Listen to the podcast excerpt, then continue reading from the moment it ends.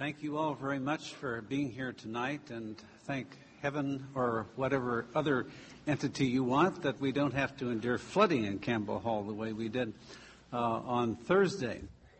Uh, let me first then uh, introduce the two speakers.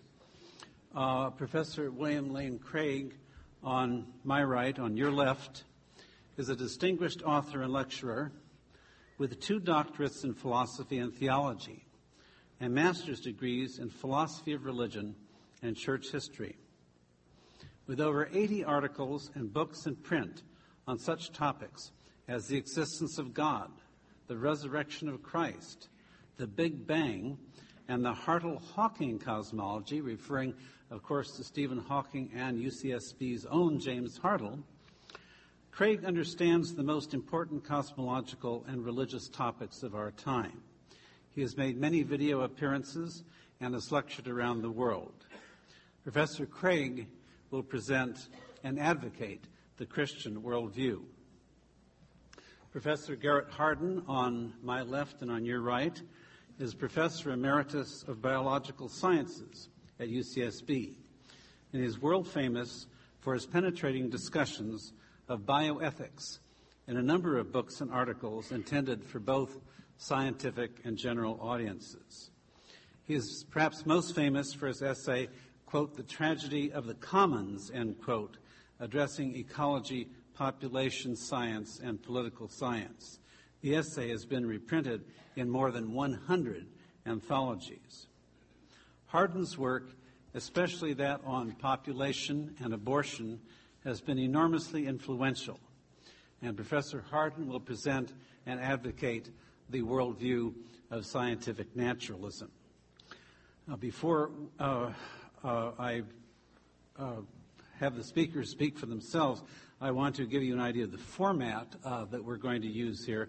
There will be an initial presentation uh, in which Professor Craig will speak for 18 minutes and followed by Professor Hardin, who will speak for 18 minutes.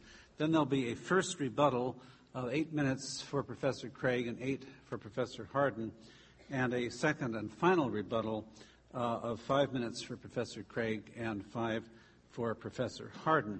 That after that, uh, we will then have questions from the audience. Um, uh, you come forward, and, and um, I'm going to try to alternate. Uh, so, if you could let me know which which uh, speaker you want to address your question to, then I can alternate between the two speakers. We'll come to that uh, later on. So at this moment, I think we're ready uh, to begin, and so um, I present uh, Professor William Lane Craig.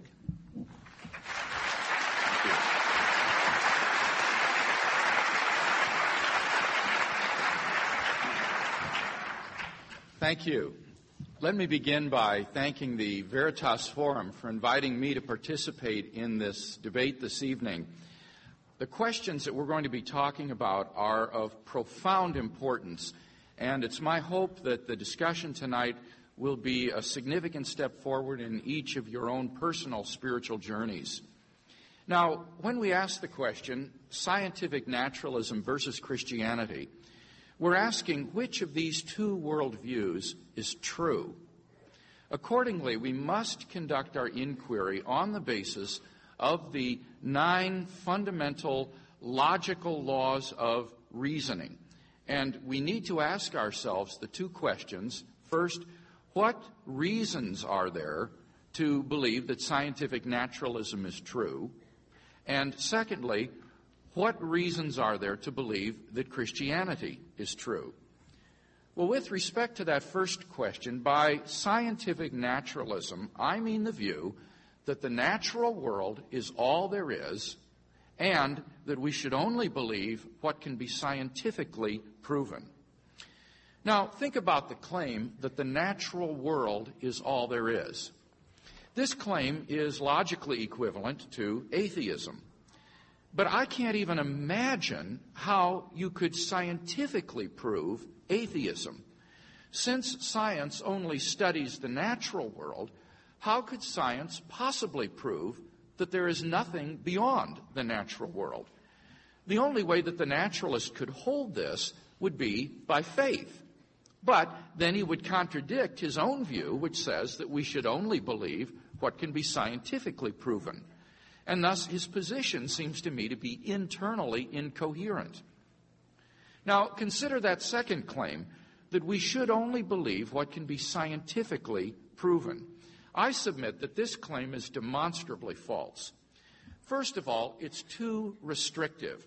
There are all sorts of truths which we all rationally accept, but which cannot be scientifically proven.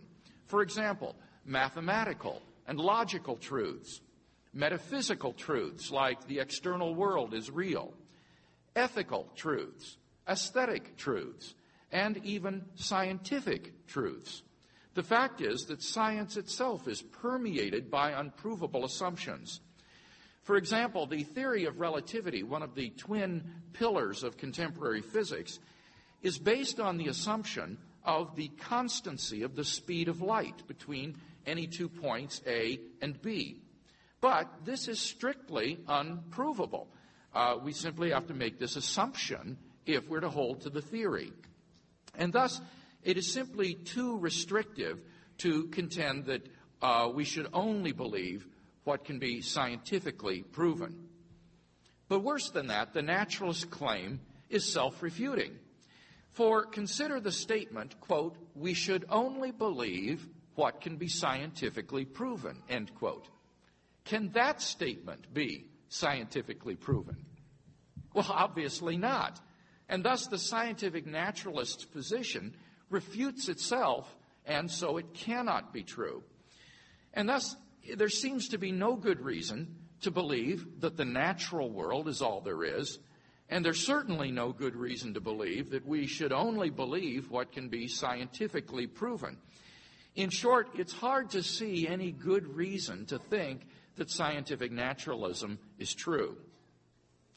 So, what about that second question? Are there any good reasons to think that Christianity is true? By Christianity, I mean the view that God exists and that he has revealed himself decisively in Jesus Christ. Now, I'd be the first to admit that you can't prove uh, compellingly these two claims. But I do think they can be shown to be reasonable, and in fact, more reasonable than their denials. Take that first claim that God exists. I believe that there are in the natural world certain signposts of transcendence, as it were, which point beyond the natural world to a greater reality as its ground. For example, signpost number one, the origin of the universe.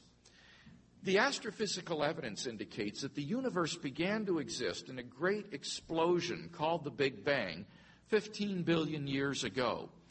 Physical space and time were created in that event, as well as all the matter and energy in the universe.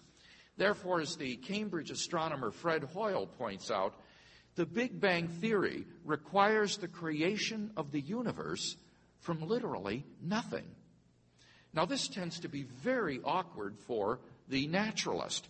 For as Anthony Kenny of Oxford University urges, a proponent of the Big Bang Theory, at least if he is an atheist, must believe that the universe came from nothing and by nothing. But surely that doesn't make sense. Out of nothing, nothing comes. So why does the universe exist instead of just nothing? Where did it come from? There must have been a cause which brought the universe into being. And from the very nature of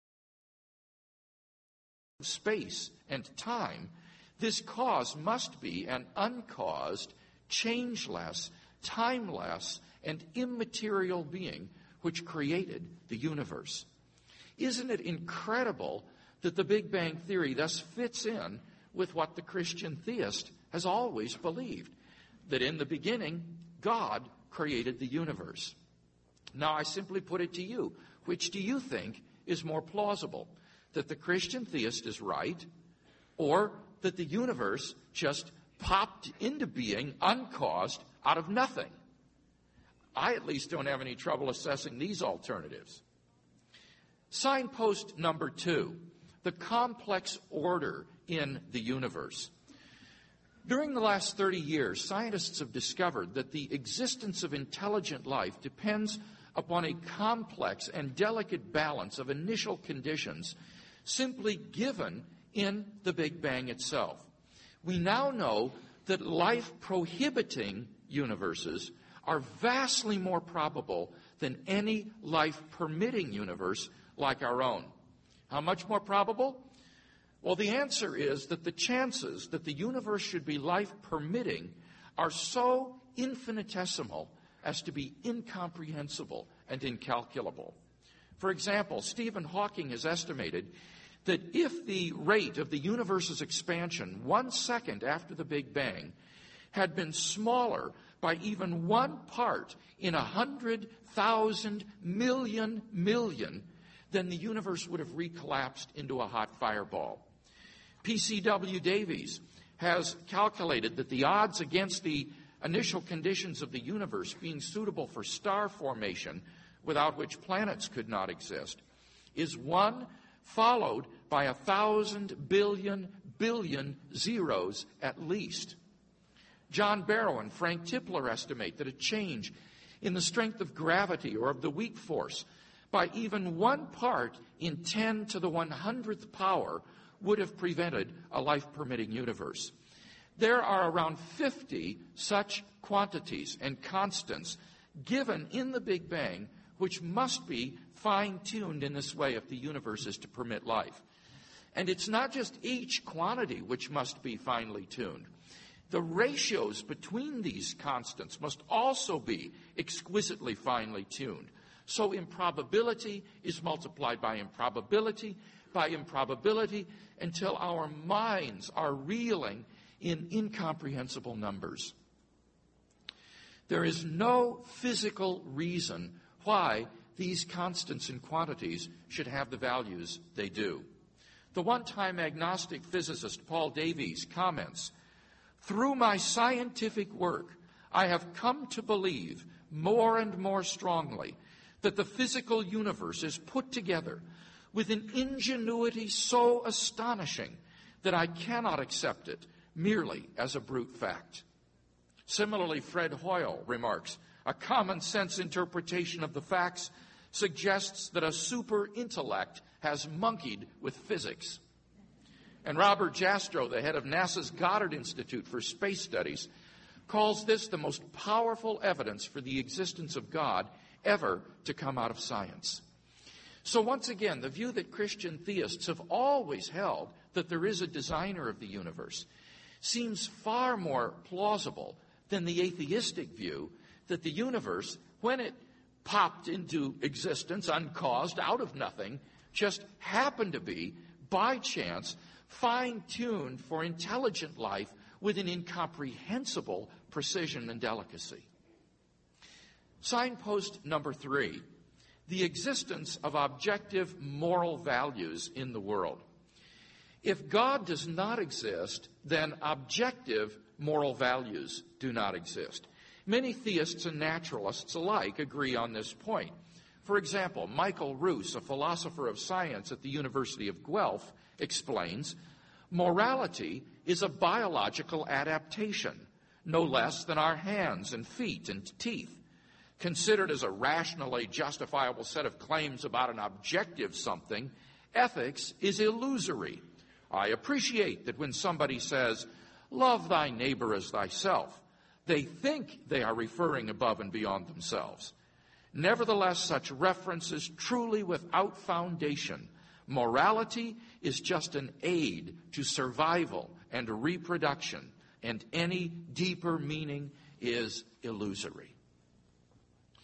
Friedrich Nietzsche, the great atheist of the last century who proclaimed the death of God, understood that the death of God meant the destruction of all meaning and value in life. I think that Friedrich Nietzsche was right. But we've got to be very careful here. The question here is not must we believe in God in order to live moral lives? I'm not claiming that we must. Nor is the question can we recognize objective moral values without believing in God? I think that we can. Rather, the question is If God does not exist, do objective moral values exist? Like Nietzsche and Ruse, I don't see any reason to think that in the absence of God, the morality evolved by Homo sapiens is objective. After all, if there is no God, then what's so special about human beings? They're just accidental byproducts of nature, which have evolved relatively recently on an infinitesimal speck of dust, lost somewhere in a hostile and mindless universe in which are doomed to perish individually and collectively in a relatively short time. On the naturalistic view, some actions, say rape, may not be socially advantageous, and so in the course of human development has become taboo. But that does absolutely nothing to prove that rape is really wrong. On the atheistic view, there's nothing really wrong with your raping someone. Thus, without God, there is no absolute right and wrong which imposes itself on our conscience. But the problem is that objective values do exist, and deep down, I think we all know it. There's no more reason to deny the objective reality of moral values than the objective reality of the physical world. Actions like rape, cruelty, and child abuse aren't just uh, socially unacceptable behavior. They're moral abominations. Some things, at least, are really wrong. Similarly, love, equality, and self sacrifice are really good. But if objective values cannot exist without God, and objective values do exist, then it follows logically and inescapably that God exists. On the basis of these signposts of transcendence, it's reasonable to believe that there exists a creator and designer of the universe who is the ground and source of moral value. Moreover, I think it's reasonable to believe the specifically Christian claim that this God has revealed himself decisively in Jesus Christ. Here I want to share two further signposts. Signpost number four the historical facts concerning the life, death, and resurrection of Jesus. The historical person, Jesus of Nazareth, was a remarkable individual. New Testament critics have reached something of a consensus that the historical Jesus came on the scene with an unprecedented sense of divine authority, with the authority to stand and speak in God's place. That's why the Jewish authorities instigated his crucifixion on the charge of blasphemy. He claimed that in himself the kingdom of God had come, and as visible demonstrations of this fact, he carried out a ministry of miracle working and exorcisms. But the supreme confirmation of his claim was his resurrection from the dead. If Jesus did rise from the dead, then we would have good grounds for believing that he was who he claimed to be. And there are, in fact, three established facts recognized by the majority of New Testament historians today which support the resurrection of Jesus. Let me say a word about each one of these. Fact number one on the Sunday morning following his crucifixion, Jesus' tomb was discovered empty by a group of his women followers. According to Jakob Kremer, an Austrian scholar who has specialized in the resurrection, quote, by far, most scholars hold firmly to the reliability of the biblical statements about the empty tomb, end quote. Fact number two, on separate occasions, different individuals and groups saw appearances of Jesus alive after his death.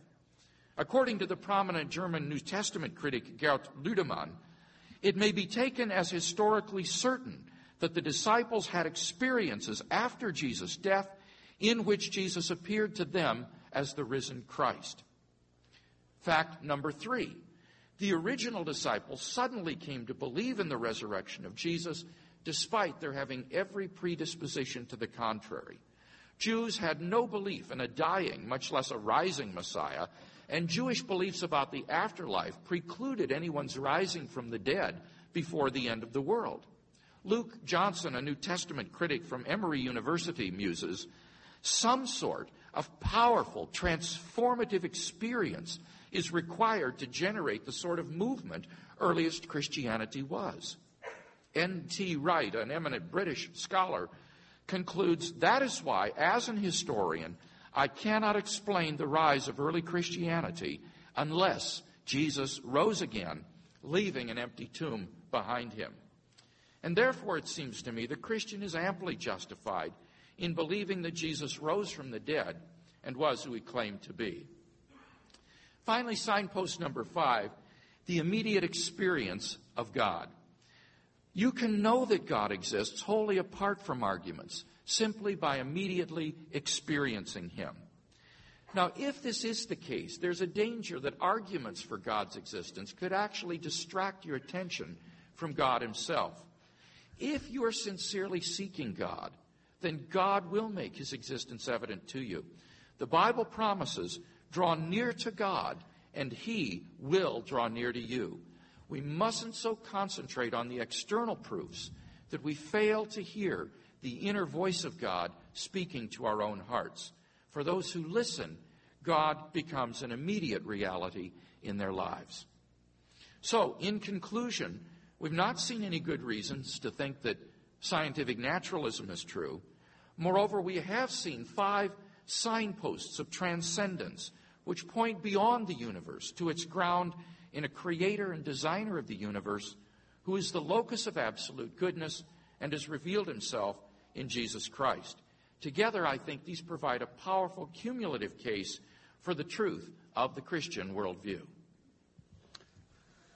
Thank you, Professor Craig. And we now turn.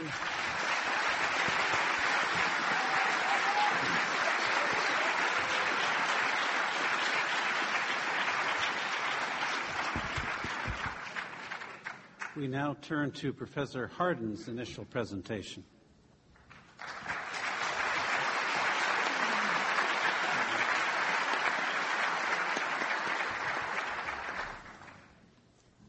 My presentation will be considerably different, I think, from the last speakers, no doubt because my personal history is quite different.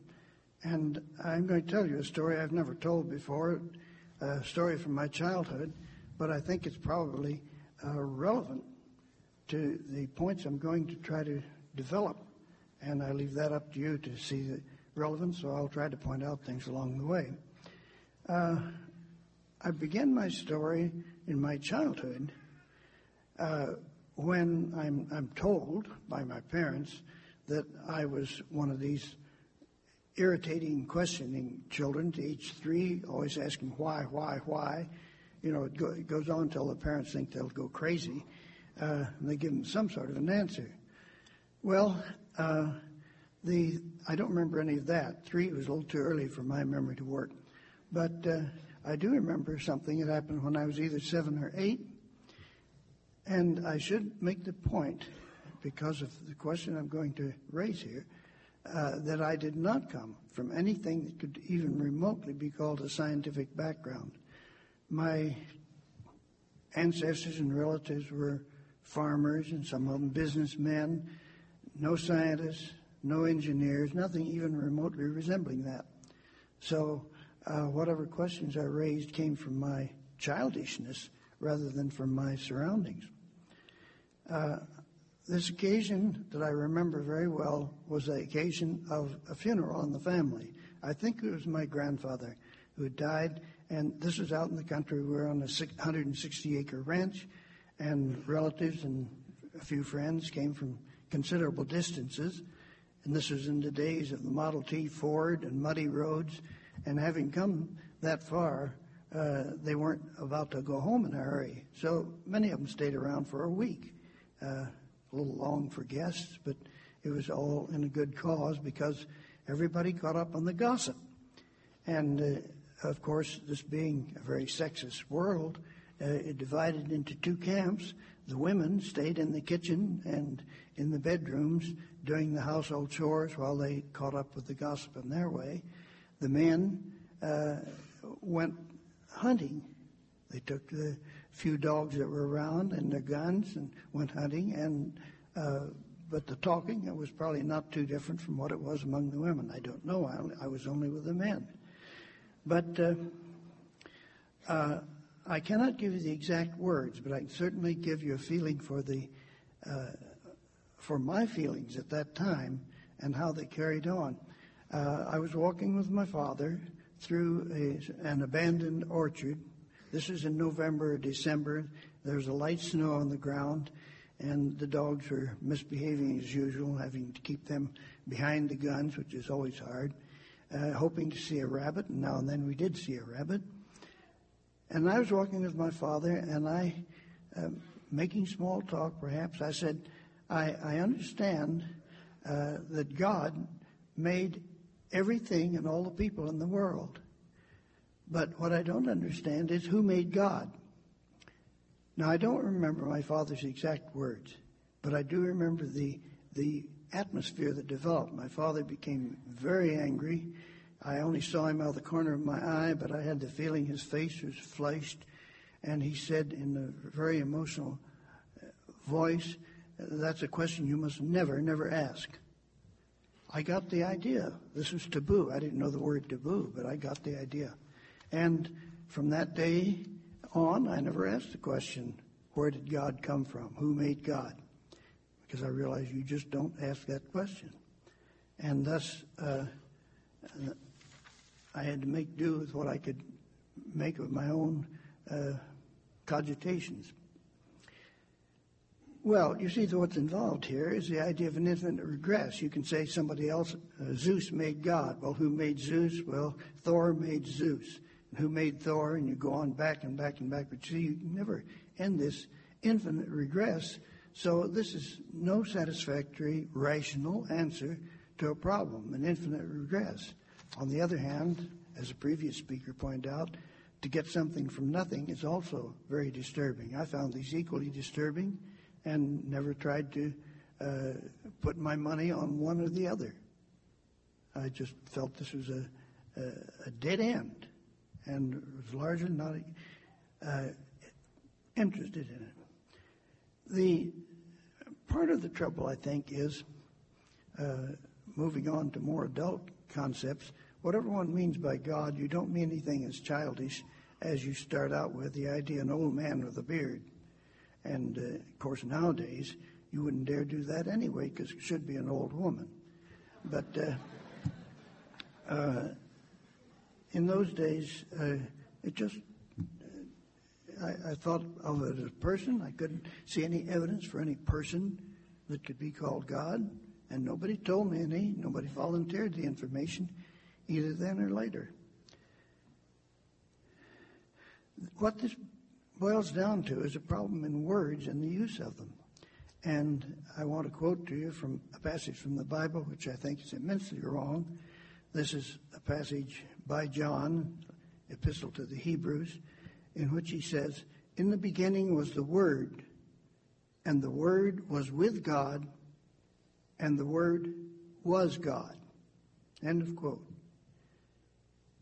Now I want to contrast that with the motto of the Royal Society. This is a Royal Society, essentially it's a scientific society in England. The Royal Society, which was founded in 1660. Their motto is nullius in verba, which is derived from uh, Horace, a poet of the first sentence, and uh, abstracted from a long passage, but the general uh, feeling people agree on, nullius in verba means there's nothing in words. You can't prove anything with words. There's no authority in words. I see that's utterly different from what John was saying that the Word was God. And this, of course, is absolutely basic to all of science. There's nothing in words. There's something behind the words which we're trying to get at with words. And sometimes we fail, sometimes we succeed, but it's always questionable. And one of the things we have to accept is that some of the greatest scientists have confessed uh, that they do not work with words, that these come later. These are the window dressing.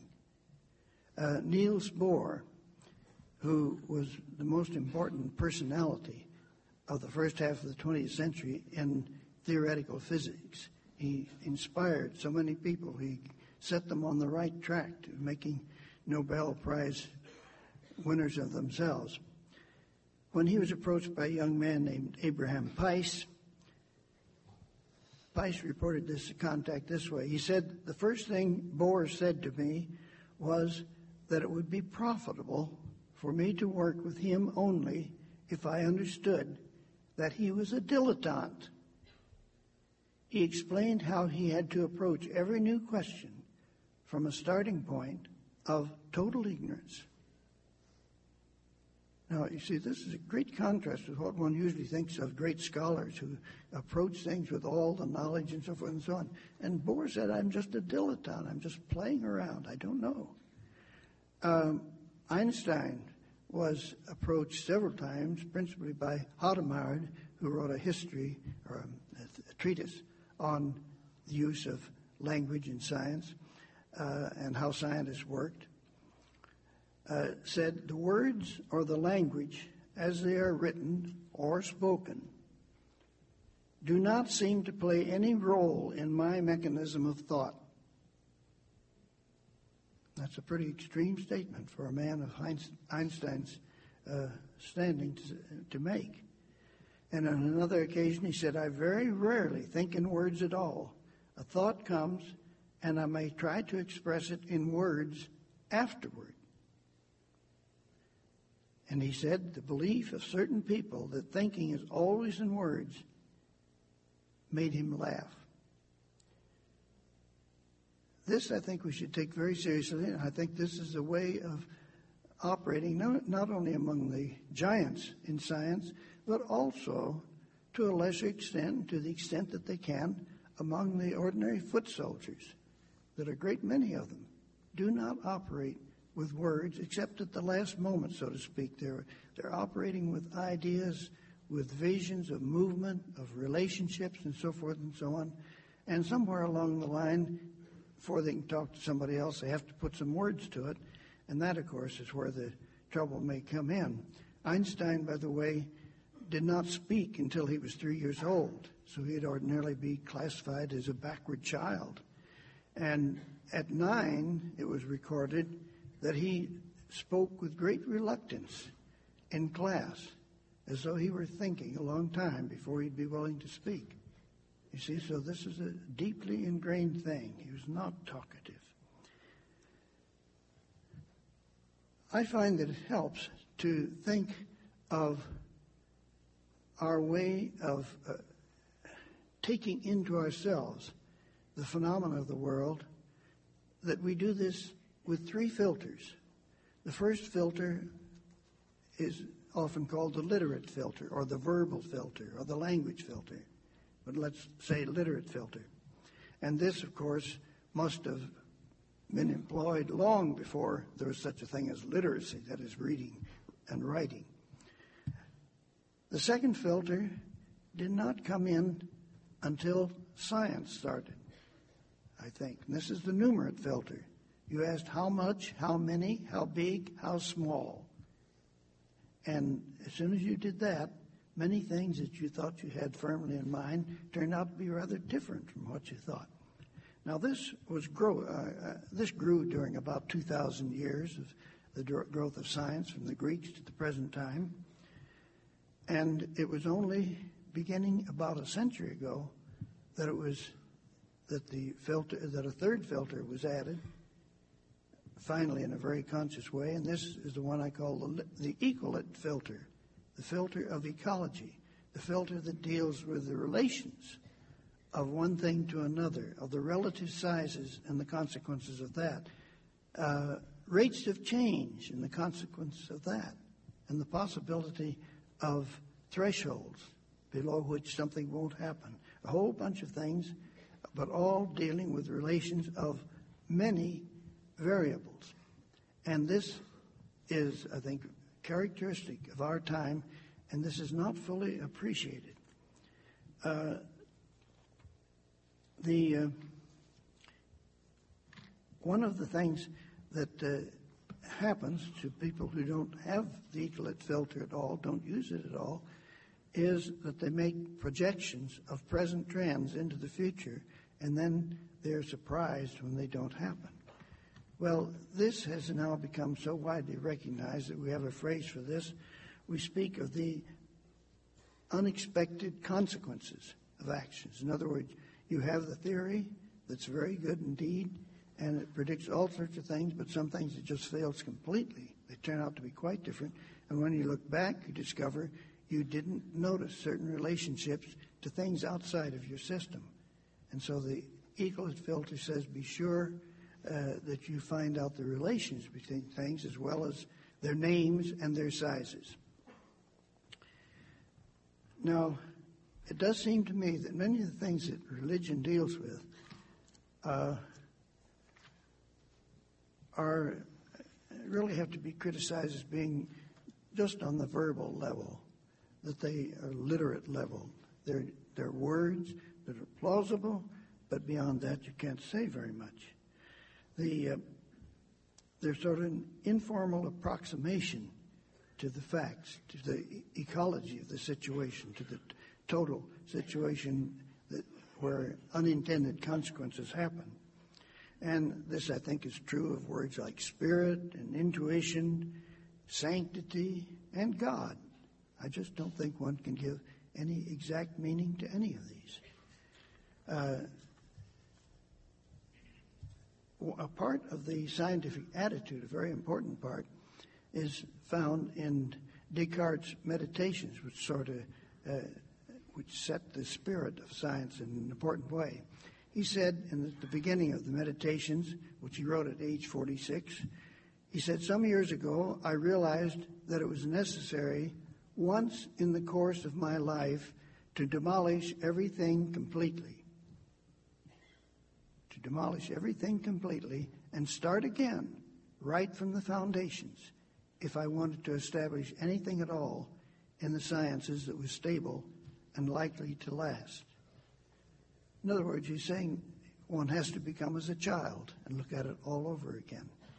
Uh, this is not easy to do. You have to take your doubts seriously and uh, face each one of them and don't at any point in desperation say, well, you just have to have faith in that. Faith is not, uh, I mean, to a scientist, faith is a form of vice. He doesn't indulge in it, not consciously. Uh, a friend of mine in Texas a few years ago, about a decade ago, told me of wonderful uh, bumper sticker that he was seeing all over the, his large city. The bumper sticker said, God says it, I believe it, that settles it. Now, that I think is as far as you can possibly get from the scientific attitude. But it makes many people very happy, and so maybe it should be tolerated or even uh, encouraged. However, that isn't the scientific uh, spirit. And an important element of the scientific spirit was contributed by a French philosopher, Montesquieu, in 1721, when he wrote the Persian Letters. He did. He wanted to criticize many things in his world, and he realized that there was danger in criticizing them. Uh, they were not so far from the uh, Inquisition and other forms of violence uh, stimulated by religion that he was willing to take a chance. So he pretended. This is a story, story of letters. A Persian visiting France was supposed to have written home to his friends at home. And by pretending in that way, he could say all sorts of things that he otherwise couldn't have gotten away with. He commented, for example, he, he broke into it gradually, pointed out the very humorous thing that in France, the men wear trousers. Can you imagine that? You see, in Persia, it was the women who wore trousers. And yet these funny men wear trousers. And also the men had wigs. and, and they cut off their hair and they put wigs on. That was a very curious thing to do. Then he said there is a magician at the head of the French government who can make two million crowns do the work of one million just by declaring a new value to the crown. So he's plainly a magician. And in Rome, there's another magician who can make three into one. And that, of course, is the Trinity. And Montesquieu did not dare to ridicule the Trinity, but he could have his Persian visitor do so. At any rate, this was an important step in the development of a more critical view towards literacy, towards literate values. And it was continued by Adam Smith, who uh, in 1759, this was before he became an economist, uh, invented the idea of a disinterested spectator. He says, I divide myself, as it were, into two persons, and one of them is a disinterested spectator. And the word disinterested is meant in the economic sense, a person who has no economic or other interest. See, not, not intellectual interest, but uh, material interest in the outcome. And you have to be a disinterested visitor, disinterested spectator. Uh, very shortly thereafter, somebody invented the man from Mars. Pretended, see, of course, this is just Montesquieu's Persian uh, visitor, but from a more distant place and even more objective, I think you can say, than a Persian would be. And the man from Mars continues to the present day and is still a useful intellectual tool to use when you're trying to make yourself into a disinterested observer. Say, well, now, what would the man from Mars say about this? See, in other words, shed all your taboos and conventional beliefs and, say, and try to answer what would he say about this. Uh, thank so, you very much, Professor Hart. So that I think is presents the basis of uh, in which I would say that we have to analyze this in terms of the language pathology rather than in terms of fact. Thank you very much.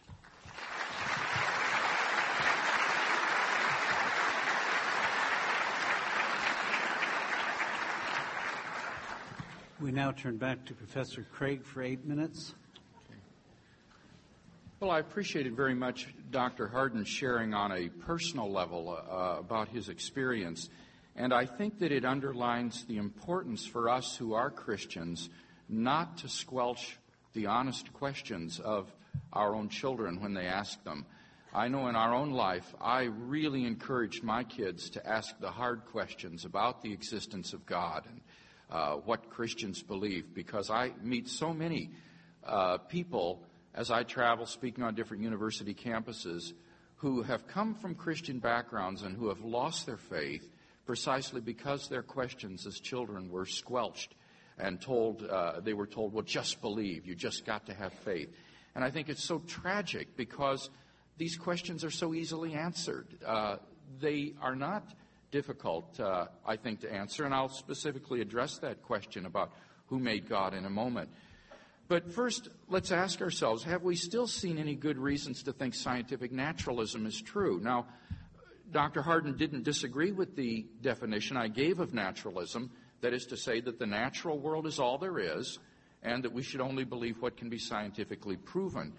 Uh, but I gave uh, reasons as to why I thought both of those claims are untenable. Since science is by nature limited to the natural world, how could it possibly prove there's nothing beyond the natural world? Uh, I'm still waiting for an answer to that question. And secondly, I argued that it's far too restrictive to say that we should only believe what can be scientifically proven. There are vast realms of truth in ethics, aesthetics, metaphysics, science itself that can't be scientifically proven, but that we all accept and are rational in doing so. And then I argued, in fact, it's self refuting to say you should only believe what can be scientifically proven. So I still think we've not seen any good reasons to think scientific naturalism is the truth, um, nor have we seen any refutation of those objections. Now, with respect to the signposts of transcendence that I offered, Dr. Hardin made some general comments, uh, for example, saying that we should have nothing in words, the motto of the Royal Society. But of course, the many, many of the members of the Royal Society, most when it was founded, who adopted that motto, were themselves Christians. Uh, and they did not mean thereby to repudiate religion or, or Christianity. And in fact, in my first speech, that's why I specifically appealed to empirical evidence, not mere words. We looked at things like the origin of the universe in the Big Bang as a signpost of transcendence, the complex order that astrophysicists have discovered in the Big Bang, the existence of objective moral values in the world uh, that we all experience, the historical evidence for the resurrection of Jesus, and then our experience of God Himself. In other words, I've appealed to a broad range of human experience scientific, ethical, historical, personal, and uh, the, all of these, I think, point beyond the natural world to something greater as its ground. Now, Dr. Hardin suggested that the word God has no meaning. Well, as an analytic philosopher, definition of terms is very important to me, and uh, I think I would define the word God in the following way a personal being who is omnipotent, omniscient, eternal, immaterial, and wholly good.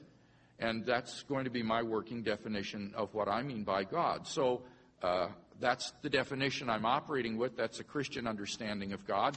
And if he thinks that that's incoherent, then uh, I simply await the demonstration to hear why that is.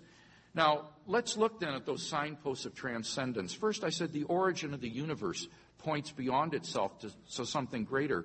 And Dr. Hardin agreed that to say something came from nothing is just unacceptable. So there has to be a cause of the origin of the universe. But then he asks, well, who made God? Well, very simply, as I argued in my opening speech, as a cause of space and time itself, the cause of the universe must be an uncaused, immaterial, spaceless, and timeless being. In other words, nobody made God. God didn't come from anywhere. God is what philosophers call an absolutely necessary being. That is a being which is eternal, uncaused, incorruptible, and indestructible. And uh, I would argue that the origin of the universe points to its uh, creation by such an entity.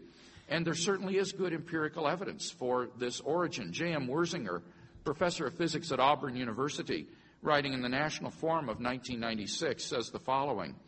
At first, the scientific community was very reluctant to accept the idea of a birth of the universe. Not only did the Big Bang model seem to give in to the Judeo Christian idea of a beginning of the world, but it also seemed to call for an act of supernatural creation. It took time, observational evidence, and careful verification of predictions made by the Big Bang model to convince the scientific community to accept the idea of a cosmic genesis. The Big Bang is a very successful model that imposed itself upon a reluctant scientific community. So I think we have good grounds for saying the universe has this absolute origin in which space, time, matter, and energy come to exist out of nothing, uh, and that that points beyond itself to its origin in a creator. Secondly, I argue that the complex order of the universe points to the intelligence of this creator uh, because these initial conditions cannot be explained by scientific law because they are initial conditions just put in at the beginning, and the odds against them are so incalculable as to be incomprehensible, and thus the hypothesis of design seems eminently reasonable. Thirdly, remember I said the existence of objective moral values points to God.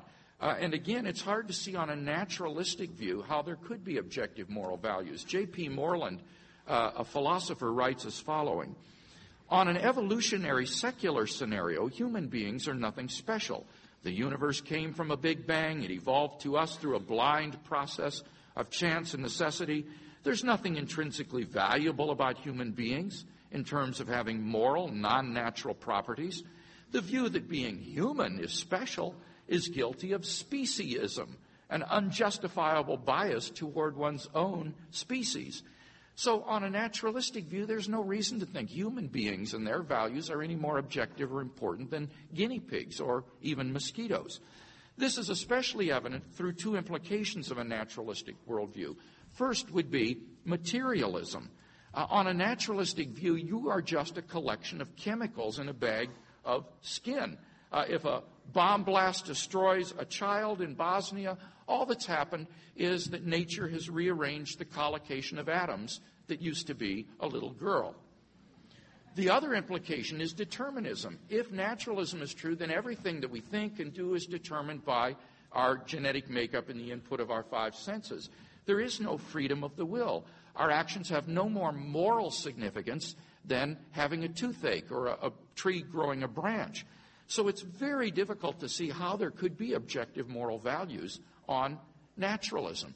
And yet, I think it's evident that moral values do exist, that certain things, like love, are really good, and that there's an objective difference between loving and nurturing a child and torturing and abusing that child. That points beyond the world to God. Signpost number four was the resurrection of Jesus. I shared three established facts recognized by historians. I don't know how the naturalist can explain these, frankly. And finally, one's immediate experience of God. I've come to have an experience of God in my own life. He's real to me. I experience God as a living reality. In the absence of any good arguments for atheism, why should I deny my experience and think that I'm having a delusion? In the absence of arguments for atheism, it seems to me that I'm quite within my rights to believe that, in fact, my experience of God is veridical. So, on the basis of all of these signposts of transcendence, it seems to me quite reasonable to believe that the natural world is not all there is, that there's more, that there is a creator, a designer, uh, a God who has revealed himself in Jesus Christ. Thank you, Professor Craig.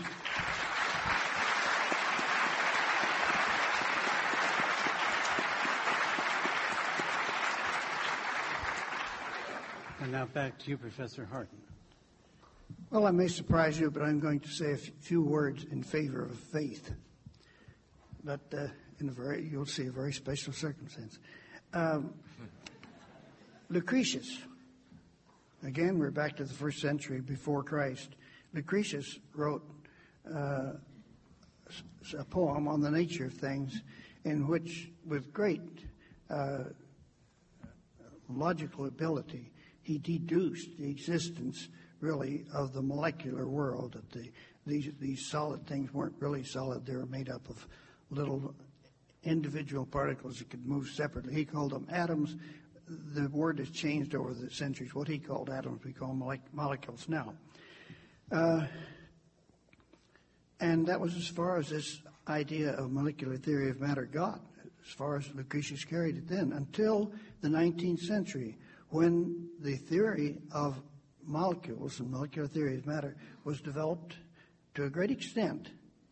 And the important thing is uh, how did it get developed? What, what, what do I mean developed? Well, see, what people would be saying would be say, like, show me God, uh, show me a molecule. You couldn't show him a molecule. How can you believe in molecules when you, no, nobody's ever seen one? Difficult point. In 1821, uh, a botanist named Robert Brown uh, reported that if you look in through a microscope at a plant cell at the cytoplasm that moves around, look if you have enough magnification, you see that individual particles in the cytoplasm are constantly vibrating, constantly. They never give up, never. It's as though there were no friction this is ridiculous. There's friction every place you look in the world, but there's no friction there. And this sort of shook people up, but mostly just biologists, because there was a lot of separation of the sciences. And it wasn't until the last of the century that people began to see what the significance of this, and the significance is that these things that you see are being bombarded by molecules. And in fact, one of the great, three great uh, papers that uh, Einstein wrote in 1905 was on the uh, Brownian motion. This is an absolutely important thing. And shortly after that, you know, a few decades, uh, we began to see things that we could say were, you know, one thing I can't see is what does that number say on there? See, there's light here. You have to work out something else. Five. Five Five, not 50. Right. I'll make it brief. All right. So that was a, a shaking thing. That really convinced many physicists who hadn't been convinced before when they saw, saw molecular motions. They said, oh, that really looks convincing. And in this century, finally, we saw things that we could prove were molecules moving. And before then, we had taken it on faith. Now, there's an example of something that's taken on faith. But the point was, it wasn't just taken broadside on faith. We, the physicists worked out the conclusions, what must be true of these molecules if they are moving the way you say. And they had that all worked out well in advance of actually seeing it. So that uh, verifying it was sort of an anticlimax. Well, that's the only sense in which faith is used in science. New things that come along often have a great many rough edges, and we do take them on faith for a while, But the idea is someday they've got to prove themselves. They've got to get out of this shadow of faith. Uh, otherwise, we won't take them. Thank you, Professor Hardin.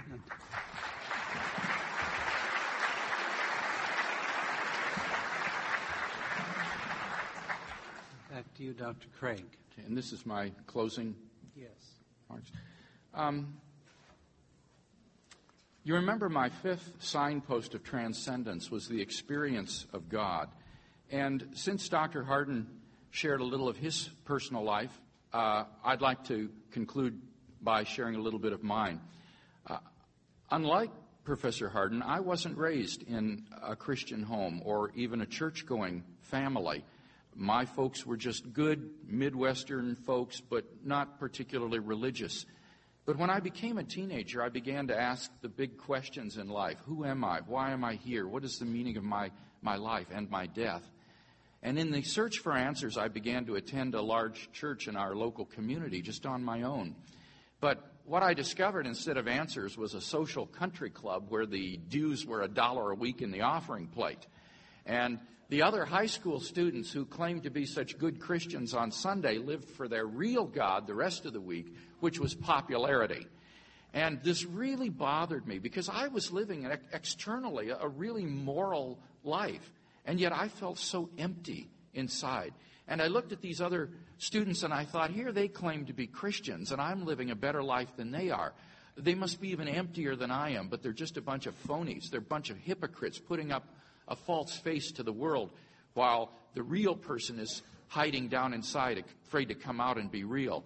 And I grew very resentful toward them for that. And this attitude began to spread toward other people. I thought everybody's a phony, they're all fakes. And I was on my way to becoming a very alienated young man. I withdrew into my studies and into myself and pretended not to need other people or to want them.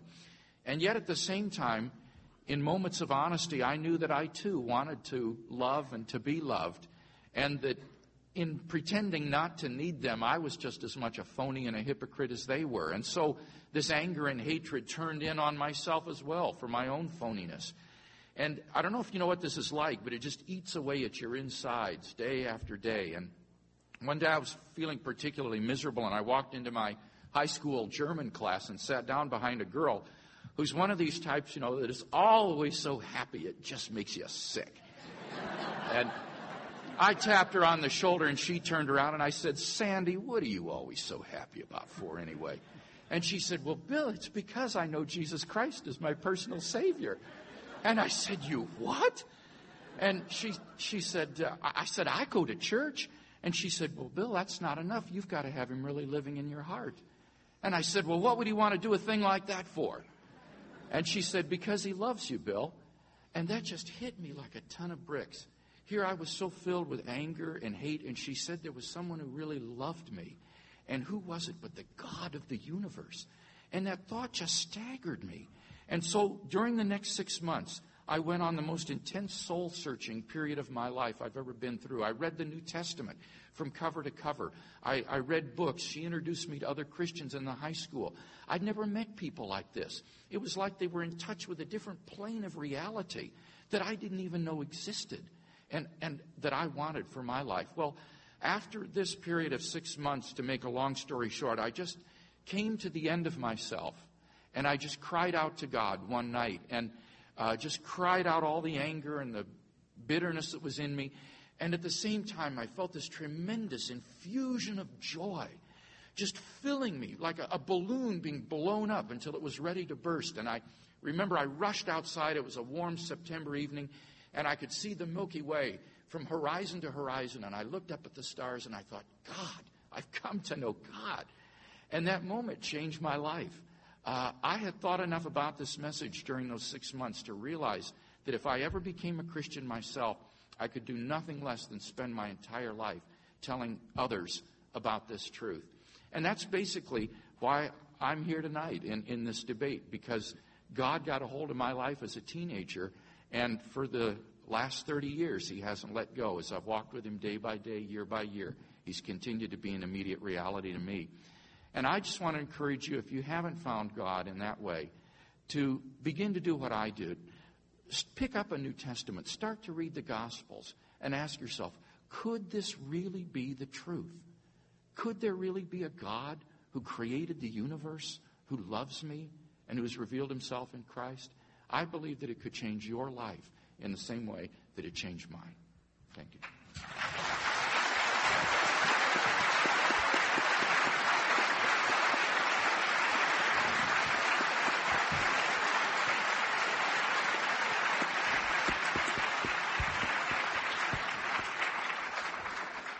Turn now to Professor Hardin.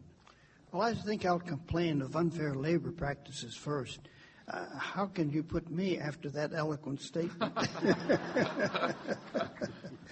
but curiously, I'm going to tell a story that, in a sense, is the same story, but it has the opposite conclusion. I think this may be uh, important. I, another story, again, I haven't told it before uh, when I was, this is 14 years old, high school. I had a friend, walked home halfway every day. We lived about a mile and a half from the high school, and at a mile we had to divide. He went to the left, I went to the right. But of course, before we divided, we stood around, and, you know, the way teenagers will do, and talked and talked and talked. We had to solve all the world's problems before we separated. And uh, we got most of them solved. Um, and the occasion that I remember, I was on to religions for some reason. I got interested in comparative religions, and I, I was interested in Zoroastrianism. And if you ask why, it was because of that lovely sound of the word beginning with Z. And when I discovered that it could be called Zarathustra instead of Zoroaster, I thought, oh, how ugly Zarathustra. Zoroaster. Now, we separated. We'd been talking about religion, and then I was walking by myself uh, down a railroad track, as a matter of fact, and all of a sudden I said out loud, There is no God. And the incredible feeling that I had that I'd never had before, I suddenly was walking on air. Most incredible. I couldn't have weighed more than five pounds. And uh, for the next week or so, I don't know how long, I was still walking there, gradually less and less, and finally I forgot about it.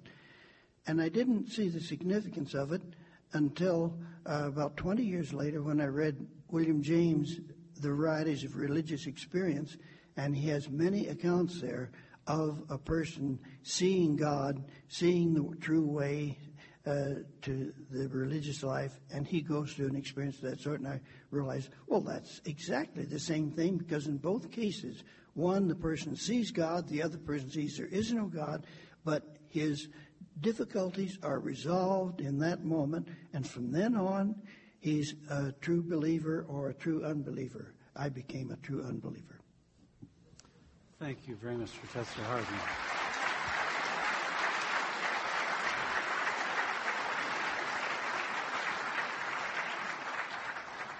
This is the Veritas Forum, and Veritas means truth. And uh, we've heard from uh, two very distinguished gentlemen who have uh, spent their lives basically uh, looking for truth. They've they've uh, done it differently, and they've come to different conclusions. But I think we all respect and admire the honesty uh, with which they've presented their views. Now is the time where we have audience participation, and I'd like to um, alternate questions, uh, one to one speaker and then to the other. And I'm not um, or John, or somebody tell me, are these mics set up for that purpose to ask questions? Yeah, okay. So um, I guess I would ask um, anyone who wishes to ask questions or make comments uh, to either of the speakers to come forward. There's one microphone over here uh, near Professor Hardin and one on the other side uh, near Professor Craig. It would be best to have questions for one speaker from one and then one yes. for the others. Yes, exactly. We'll try to we'll try to to, to alternate. But and I mean, have, have everybody for once for one of us line up behind one microphone. Oh, okay. well, let's let's for do other, that. and that way you don't get mixed up. Okay, fine. So, would people who have questions primarily for Professor Craig uh, step toward that microphone, and those primarily with questions for Professor Hardin um, to that microphone. You keep uh, coming coming forward. We're only going to hear one of you at a time, but you can keep on lining up. Um, but if, if, if you wouldn't mind being, being quiet now so that we can hear the so that we can hear the first question. And um, the first question, Professor Hardin, please.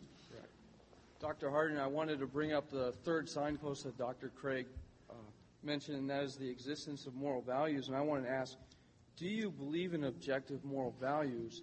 And if so, how does that square with scientific naturalism? I suppose I would uh, remove, say the word objective does not apply to moral values.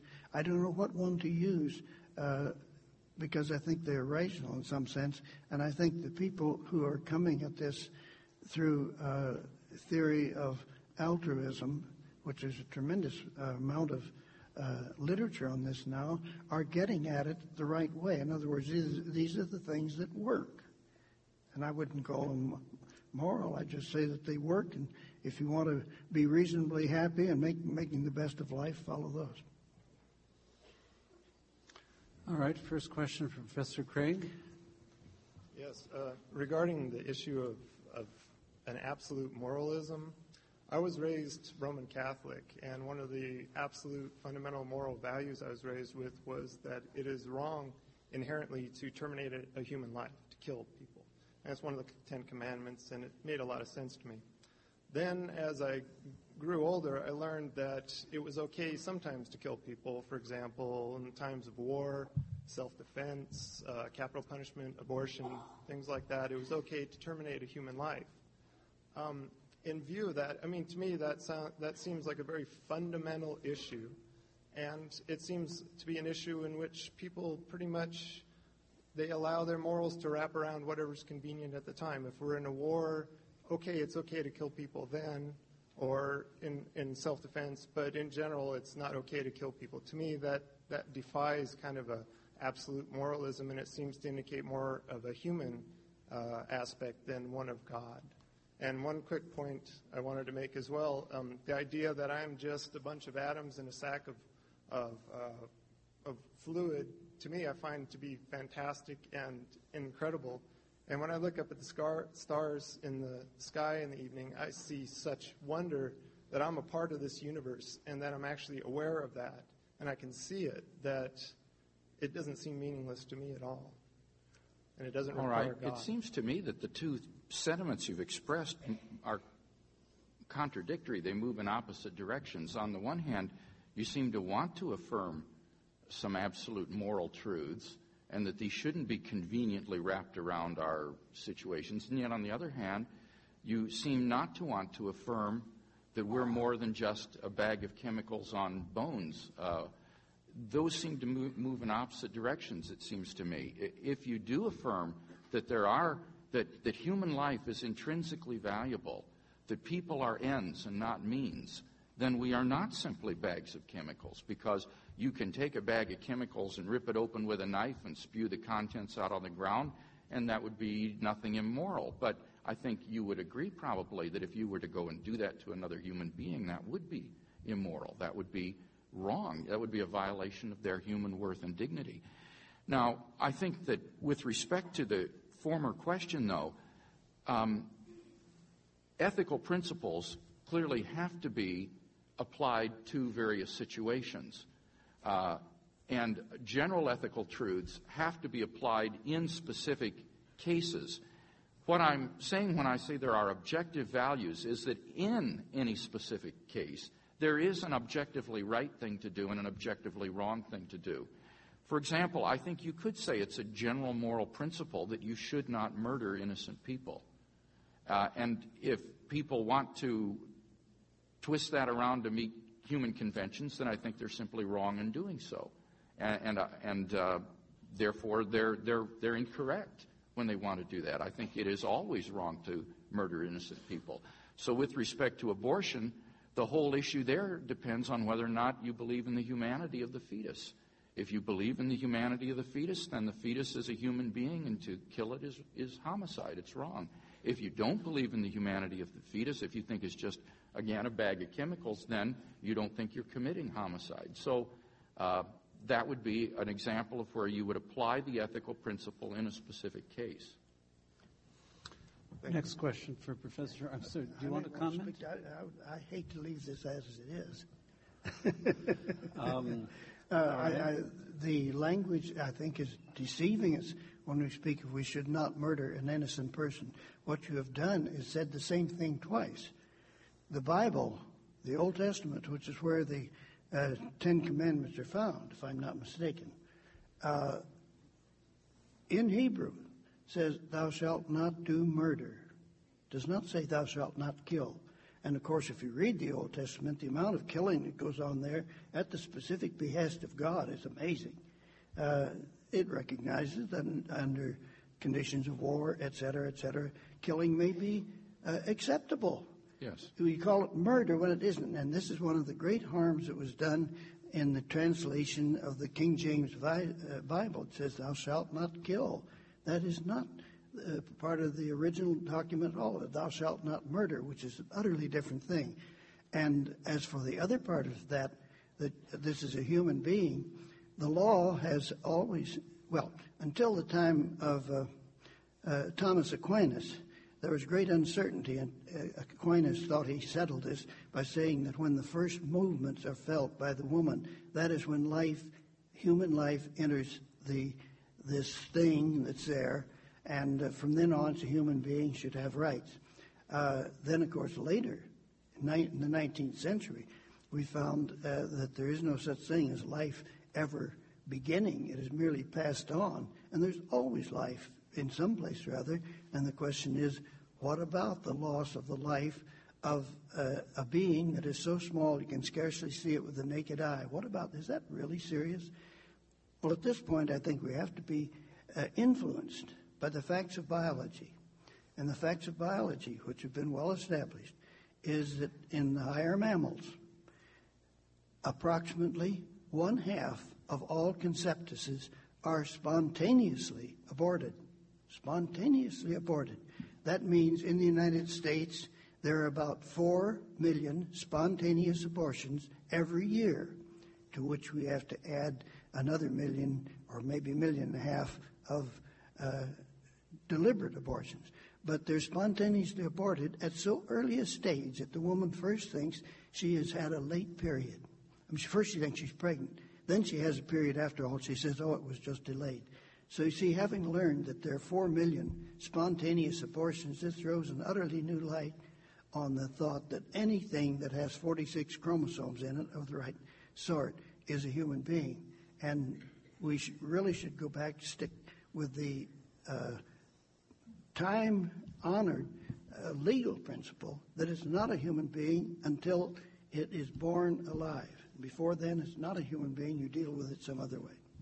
All right, I'd like to give Professor Craig uh, a few minutes to respond to that, and then I think we need to go back to uh, to the audience uh, questions. But uh, well, I guess I think we basically agree that the issue is is the fetus human, uh, and if the fetus is human, then to kill it would be homicide. I think we agree on that general principle. So the question is the biological question is is this a human being? And I find it incredible to think that, say, a baby at eight months gestation, uh, which if born premature would survive, is not a human being just because it's geographically located inside the uterus instead of outside of it.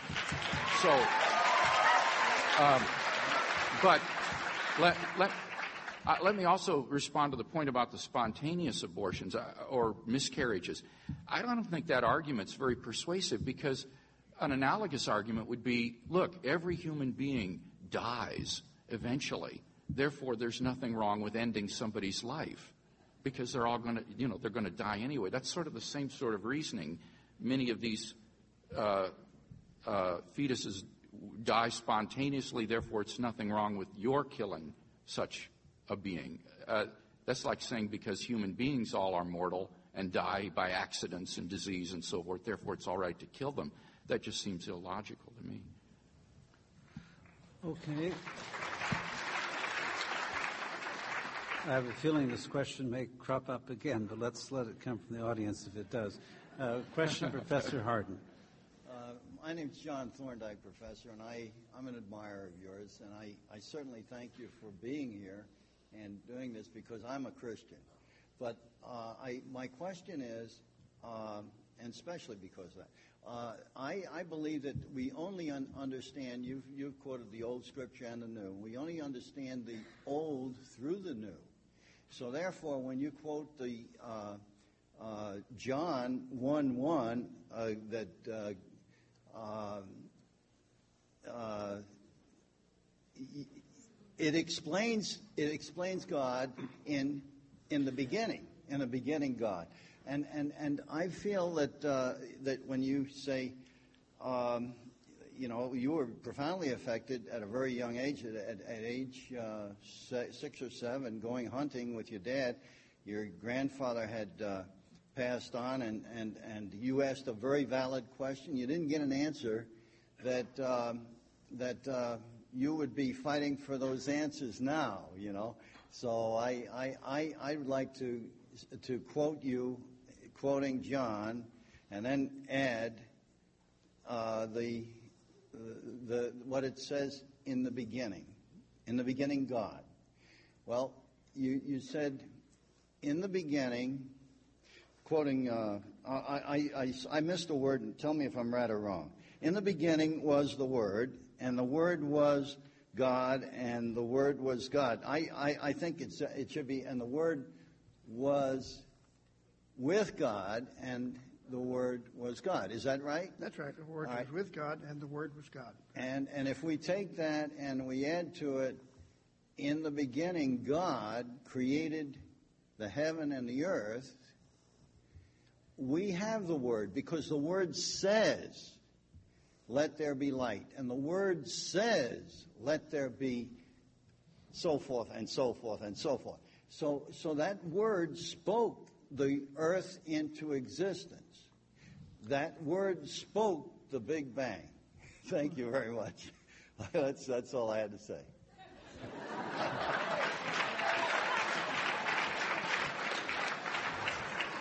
Any comment on that, Professor Hardin?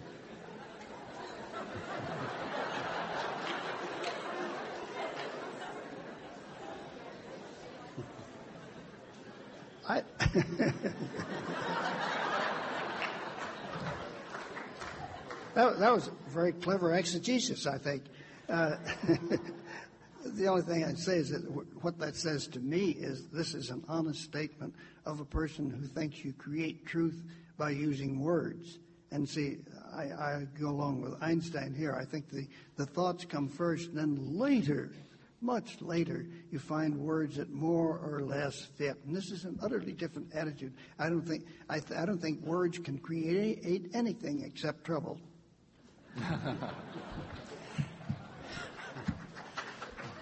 Question to Professor Craig. Yes. Uh, well, I'd like to clarify some of those words so uh, we don't uh, create more trouble. Uh, I thought the debate was against Christianity versus naturalism, and I heard you give evidence for Christianity, uh, Dr. Craig, and, and, and uh, Dr. Hardin give evidence uh, for science. But I'm concerned about this word naturalism and the audience understanding it. And perhaps I can give an example and ask you to respond to it, if I might. Mm-hmm. Uh, the 1995 position statement from the National Association of Biology Teachers stated that all life on Earth was a result of evolution, defined as an unsupervised, impersonal, unpredictable natural process. Now, the question is is that statement science or is it naturalism masquerading as science? Thank you. Well, I think that it is clearly uh, naturalism insofar as it says that the process was unsupervised and what was the other word? Unplanned. Uh, impersonal. impersonal. Because un- unpredictable natural process. Yeah, insofar as you say it's unsupervised and, and impersonal, that is implicitly making a metaphysical statement that there is no God who's beyond it. And it seems to me that Science uh, cannot make that statement, and therefore that statement is a naturalistic statement. It's an expression of a philosophy. And uh, I appreciate the point that you're making is that it is not Christianity versus science. I mean, on the contrary, I've tried to appeal, at least in two of my signposts, to science to point in the direction of a transcendent ground. But, but this, this statement by the National Association of Biology Teachers was, as you know, I think, revised precisely because they realized that it was making a metaphysical uh, statement that went beyond the bounds of what science would allow one to say. On, on the basis of science alone, you could not say that it was unsupervised and impersonal. So you're very right to draw attention to the fact that we're comparing here two philosophies, naturalism and theism. That's, that's where the debate lies. Yeah, perhaps uh, if somebody else doesn't ask it, I, would like to, of uh, Dr. Hardin as well. Is there any evidence for naturalism? Not any for evidence for naturalism? Is there any? Would you would you give evidences uh, for naturalism that naturalism is true? I'm sorry. I, am dealing in a world in which that's the only way we attack any problems. It doesn't mean there aren't other things. I just don't find them of any interest. Okay, a question for Professor Hardin. Um, Professor Hardin, what did you base your, be- your belief that there was no God on? I'm sorry, what was that? What did you base your belief that there is no God? Oh, what did I'm, you base that on? I'm sorry. I'll have to really quick go over this. Uh, I think I'll, I'll, enlarge some on what Dr. Craig said uh, in a particular way. Suppose somebody said, There is a human being in this room. Now, I think that would correspond to the theistic position. I think there is at least one human being in this room. So we don't argue about that. All right. Now, a person says, There is an elephant in this room. I think, after looking around thoroughly, I think you'd be willing to take an atheistic position. See, I'm stretching the word atheistic. You'd say a, a elephantistic. There's, there's, you know, I've looked every place and I haven't seen an elephant. I, am willing to go the, the extreme position, say there is no elephant in this room. But if you say there is a flea in this room, F L E A, I will not say there is not a flea in this room. There may well be one, and I find it difficult to imagine the circumstance under which I would say bet a thousand dollars there's not a single flea in this room.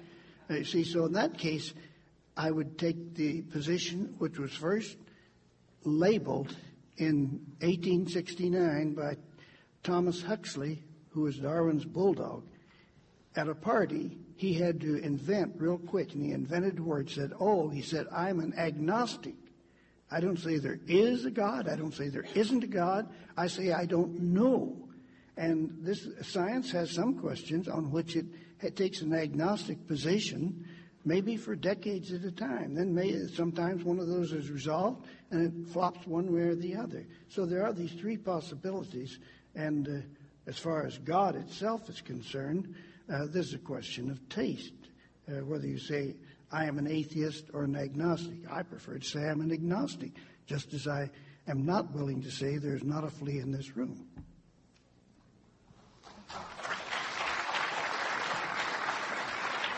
Yes, sir. I would like to take a, a slightly different approach. Uh, I believe that religion is very little to do with God. It is merely man's search for meaning in this life and his pursuit of God. But in reality, God pursues us. I was delighted tonight to hear both speakers, especially Professor Hardin, get very personal. And it's very easy to understand what happens when a theory is wrong. It is just replaced by another theory. But both speakers tonight were very personal. And what I would like the speakers to do, starting with Professor Hardin, Professor Hardin, I'd like you to explain to Professor Craig the consequences in life and death if he is wrong. And then I would like Professor Craig to explain to Professor Hardin the consequences in life and death if he is wrong.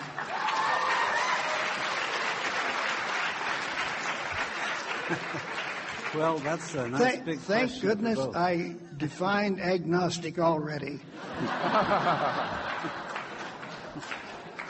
well, um, let me just say this. I, I think that what the questioner has hit upon in, uh, in a colloquial way is a famous wager argument of Blaise Pascal, the great French physicist and mathematician. Pascal's wager basically said that if you, uh, he says in life, we're all, we all have to gamble on God or not. Uh, we can't choose not to play. He says the game is in progress. How will you bet? And Pascal said that, and he was the inventor of probability theory, so he knew what he was talking about. Pascal said that if God exists and you bet that he does not, then you suffer infinite loss. Uh, if you bet that God does exist and uh, he, uh, in fact, does, then you have infinite gain.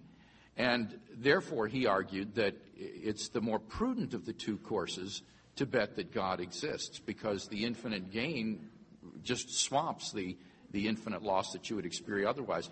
And it seems to me that in a case where the evidence is equally balanced, that these kind of prudential arguments are quite correct. That when the evidence is equal, that one ought to go on the basis of these sorts of prudential sorts of considerations. And so I would think that Pascal's argument is, is correct there and that one should wager on God if the evidence is equal. But of course, I don't think the evidence is equal. I think there are good grounds for believing that God exists and that therefore the side of the scale containing the weight of the evidence in favor of God, I think, uh, outweighs the side of the scale having whatever evidence there might be thought to be for naturalism. I have a very brief thing that I want to say. I was thinking, uh, looking at this as the man from Mars, and looking at the, man from Mars saying, well, now, what position does this put God in? Uh, I have been informed that God is omniscient, that he knows everything. At this point, God knows what Pascal is doing and why he's doing it. And he says, Oh, that sneaky mathematician. he thinks he'll get into heaven with that trick. He won't. To hell with him.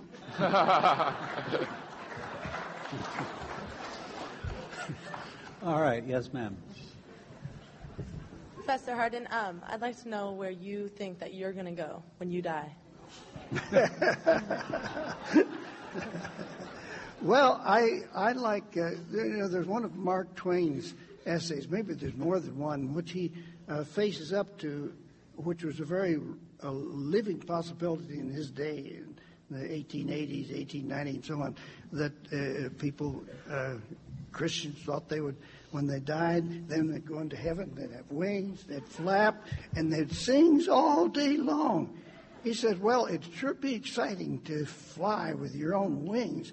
But by about the second day, you'd get sick and tired of those songs.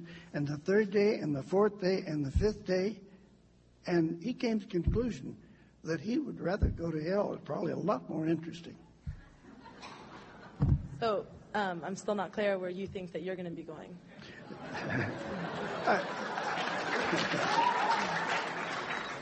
Look, I think it's all a figment of the imagination, and we think human beings are special. I don't know. I've, I've had some dogs that I were very fond of, and if I've ever seen soulful eyes, there's soulful eyes in the dog. And uh, the thought of my going to heaven and not having a dog with me uh, I don't like that at all. I think that's un- that's segregation. That's no. Yes, sir. Um, was it your second pillar that dealt with the statistics of the beginning of the universe? And um, I'm trying to remember the exact word, but did you say that it was inconceivable that such a thing could happen? I said that I said that the odds against the universe being life permitting were so small as to be incomprehensible and incalculable. Okay, well, um, um, having read Hardin's book about the filters, I recognize that as language that uh, is intended to prevent thought. And using his Numerate fil- filter, um, I would say that it's um, not quite right to do a statistical analysis of this because we only have one sample. Mm-hmm. We don't have a random dan- data set. The only universe we have is one in which life has uh, propagated. And so it's, it's not quite fair to um, compare that to the statistics of life not being able to exist in the universe or a universe not being able to exist because there are no humans around in such an instance to declare that life hasn't existed. Yes, this is a, a, an, an objection that one sometimes sees in the literature. But I think for those who understand the uh, fine tuning argument, it's not difficult to explain the sense of probability and the set of the sample set that one is talking about. In his book, uh, The World Within the World, the Oxford physicist John Barrow gives the following illustration that I find very helpful. He said, uh, Make a dot on a piece of paper and let that be the universe. Make it a red dot, and that is our universe. Now, he says, alter slightly some of these constants, like the proton neutron mass ratio, or the strength of the weak force, or the expansion of the universe, and let that be a new universe. And if it's life permitting, make it a red dot. If it's life prohibiting, make it a blue dot. And then alter them again and make another dot. And then alter it again and another dot. And you just keep doing this, altering these constants slightly. And until your paper is filled with universes or filled with dots. And what you discover is that you have a sea of blue with just a few pinpoints of red uh, here or there. And that's the sense in which one means that it is enormously and incomprehensibly improbable that the universe should be life permitting. Your, your sample set of universes is all of these other possible universes that result just by altering these parameters in these very, very small ways. Yes, sir. Uh, Mr. Hardin, uh, would you agree with me if, if I made the statement that in today's world, the scope of mankind's knowledge is growing exponentially? I'm afraid I would. And as, along with that, the problem of information overload becomes ever more important. There's an awful lot of knowledge, and it takes a long time sometimes to uh, to realize it's out there, and I, I'm worried about that. And finally, we may get to the point where we're so overloaded, even with all the uh, computerized aids that we use. So those don't really change the problem significantly. You know, a person has a computer and he plugs into one of these uh, indexes, really, and it gets back 150,000 entries.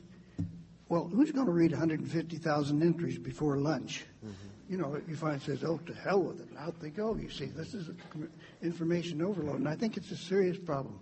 Isn't it also true then that uh, for every discovery or observation that proves a new theory, that it tends to open Pandora's box from the standpoint of now we have a new plethora of questions? Well, I would say that this is where uh, the ecolate way of thinking comes in. That the reason ecology is so hated by people, and environmentalism, which is based on ecology, is because it shows uh, the significance of unforeseen consequences. People design, I mean, say the World Bank uh, is approached to build a dam someplace that's going to cost $3 billion, and they love to spend money, so they send $3 billion there to build the dam, and then they get through and they discover that if you add it all up, they've probably done more harm than good. I mean, this is the case with dam after dam. As I understand, the World Bank is not taking on any new dams from now on. They've, they've become so disgusted with what they do. See, the Chinese are now building the world's biggest dam. They're going to displace a million people, displace them from uh, where the dam has to be, from rich, some of the richest land in China. And of course, they'll give each one some money and say, go buy another farm. Another farm in China? Where? Mm-hmm. You see, uh, this is a case of this is what ecology does. It, it, says you've got to look for the unforeseen consequences and foresee them in advance and make your decision on the total uh, picture. And since the picture is never completely total, that means that you're never completely satisfied with what you do. Mm-hmm. Okay, we're um, getting um, past our time, and I think that's okay. I want to remind you that, um, there will be a coffee house in the multi- multicultural center at the UCen after this. So if there's not time, if, if you're in line and there's not time for you to ask your question, uh, you will have an opportunity to do that at that time. uh, and in that place. But I will, uh, I will let this go on for a few more minutes. I don't see any point in, in rushing through. So there's a question there, sir. Uh, well, I think it's time to turn to another question. Well, We I just had one one final thing, and that, and Sure. that was, um, you know, I'm not a scientist, but as the more I've learned about science and the sciences of all types in my life, the more uh, daunting it is to realize that no matter how much we learn, the folly of mankind will never be any closer to complete knowledge. If anything, complete knowledge gets further and further away. And this is just a humbling thought. Okay, yes, sir. Um, it seems to me that uh, traditionally God is just simply a way of explaining the unexplainable, whether it be the ancient Egyptians using God to explain a drought, or it's the ancient Greeks using God to explain the sun rising and setting, or the 20th century using God to explain the Big Bang or to explain the creation of the universe. And I mean, ultimately, God is just a way of answering questions that we don't have the knowledge yet to answer. So, isn't it slightly arrogant of us as humans in this day and age to assume that this time we've got it right? Mm-hmm. That this time we know that God is the answer. Yeah. Whereas, as shown many times before, it's failed. Well, that's a really good question. I mean, this raises the old so called God of the gaps issue. You know, are we just punting to God to kind of plug up the gaps in our scientific knowledge? And certainly one would be very skeptical if, if that's the route I were trying to take. And I would share with you a real concern about that. But I want to emphasize that in, in the arguments that I've given, I gave two scientific arguments, the first and the second. Now, of course, the ethical argument wouldn't be affected by what you're saying, but the first two were scientific, and they were based not upon gaps in our scientific knowledge, but rather on what the best of scientific knowledge does tell us. So that it wasn't an appeal to God to plug a gap or to fill in ignorance, but rather it's saying that the best scientific evidence we have indicates that space and time are finite in the past, that the universe did begin to exist, that it did have this incredible complex fine tuning of the initial conditions there, and that these are signposts that point beyond it to some greater reality as its explanation.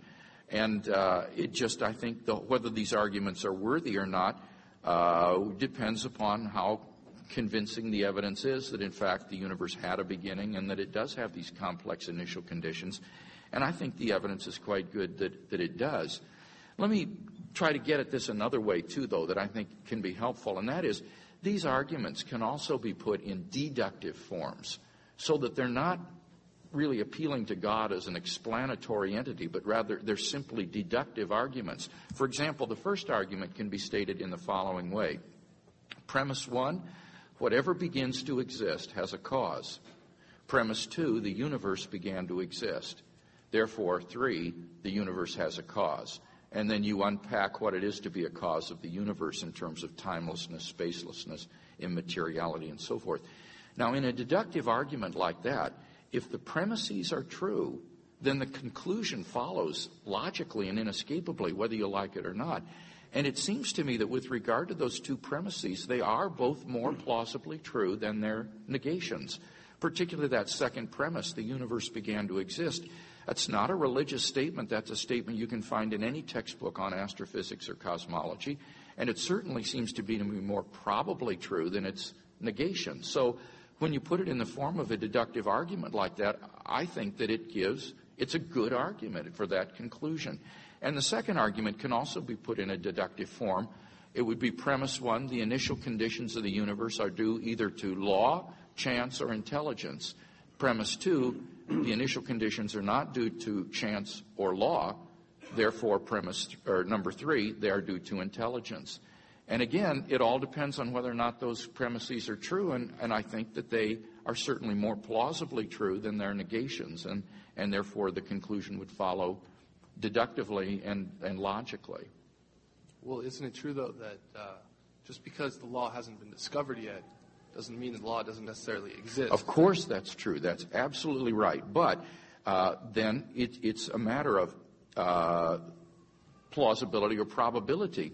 Are these truly initial conditions, or are these somehow intricately related in some way that we don't know? And uh, the best scientific evidence is that these are not related, that these are truly contingent features, that there isn't any inherent connection, say, between the ratio of matter over antimatter and the expansion speed of the universe or of uh, or the uh, entropy of the universe put in at the initial conditions. These initial conditions are not the result of some higher logical law, but seem to be genuinely contingent, non law like quantities that are just put in at the beginning as initial conditions.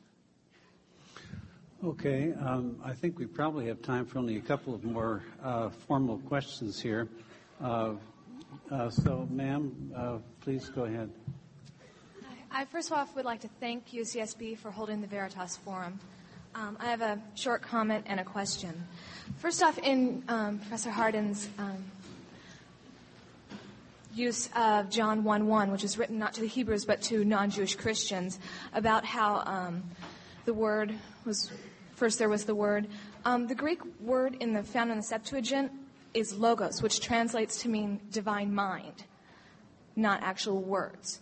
So um, I really didn't understand where you're going with that with that knowledge. I didn't get that. Um, Thank you. I don't know if you had more to say about that or. No, this is all new to me. Okay. Um, and then secondly, you say you're you're agnostic, and it's kind of funny that Gnosticism means um, knowledge, and you say you don't know, so I think it's kind of funny. But um, but then you say um, you're an agnostic, but then in your story you said there's no God. So how can you say there's no God when you claim you don't know? And after you said that there's no God, you had this huge spiritual, uplifting um, peace of mind and peace of heart and peace of all your questions when you don't know. Oh, well, you see, but I was 14 then. I hadn't heard of T.H. Huxley yet. You see, Huxley introduced the term agnostic. I didn't know about it. I did the best I could, and I decided I, I said there is no God, uh, but this was if I'd been challenged and I'd been reminded of Huxley's uh, work, I would have said, well, I'm an agnostic. But then you said that your that moment made you a true unbeliever. Are you still a true unbeliever? Are oh, you... I suppose not. I was just being trying to be witty and failing.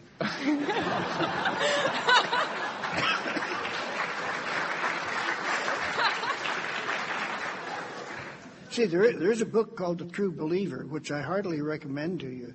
Uh, a, a, a, man who uh, educated himself in philosophy, a perfectly amazing thing. Uh, a worker, a field worker. It's quite a remarkable uh, book. And uh, I was playing on that. You see, he, he, was a true believer. I mean, he was talking about true believers. Not he wasn't a true believer. Uh, and I said, well, I'm sort of a true unbeliever. But that, forget about it. Thank you. Okay. Yes.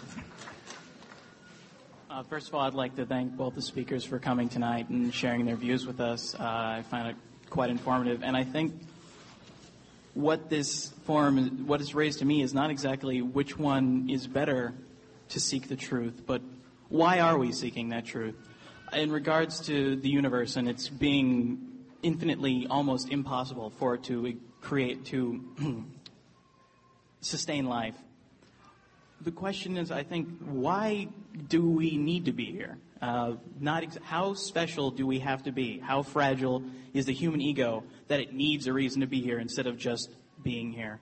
Why is it that we need to create something higher than us that needed to create us? And I think that's something. Is is religion more of an aspect to verify that we're special and that we're here for a reason, or is it something different? Well, I guess the, I think that the, the existential issue that's here is that human beings, I think, have always sought for the questions of the meaning of their lives. I mean, this was what faced me as a teenager when I thought about my death, that someday I was going to die. I asked, what then is the meaning of life if it all ends in death? Whether I live a good life or a bad life, whether I live as, a, you know, uh, someone who just lives for self and pleasure or someone who lives for the good of others, what difference does it make if I end up the same? What is the meaning of my life in light of my death? So I think these are profound existential questions that we need to ask. And if we're not to just delude ourselves, we need to ask ourselves is there evidence of some transcendent purpose or meaning or reason for our existence? Because I very, very vehemently reject the idea that we need to invent God in order to give meaning to life. Uh, that I would regard as detestable. You, you can't uh, invent the truth because you, you want something to be that way. You have to ask yourself, is it really that way? And so I think out of this profound existential human predicament, we look at the universe and ask ourselves, is the natural world all there is? Or is there some greater reason and transcendent ground for it. And as I said, for the reasons I gave, I'm persuaded that there really is, and that this isn't just the product of human invention. Thanks to both of our speakers.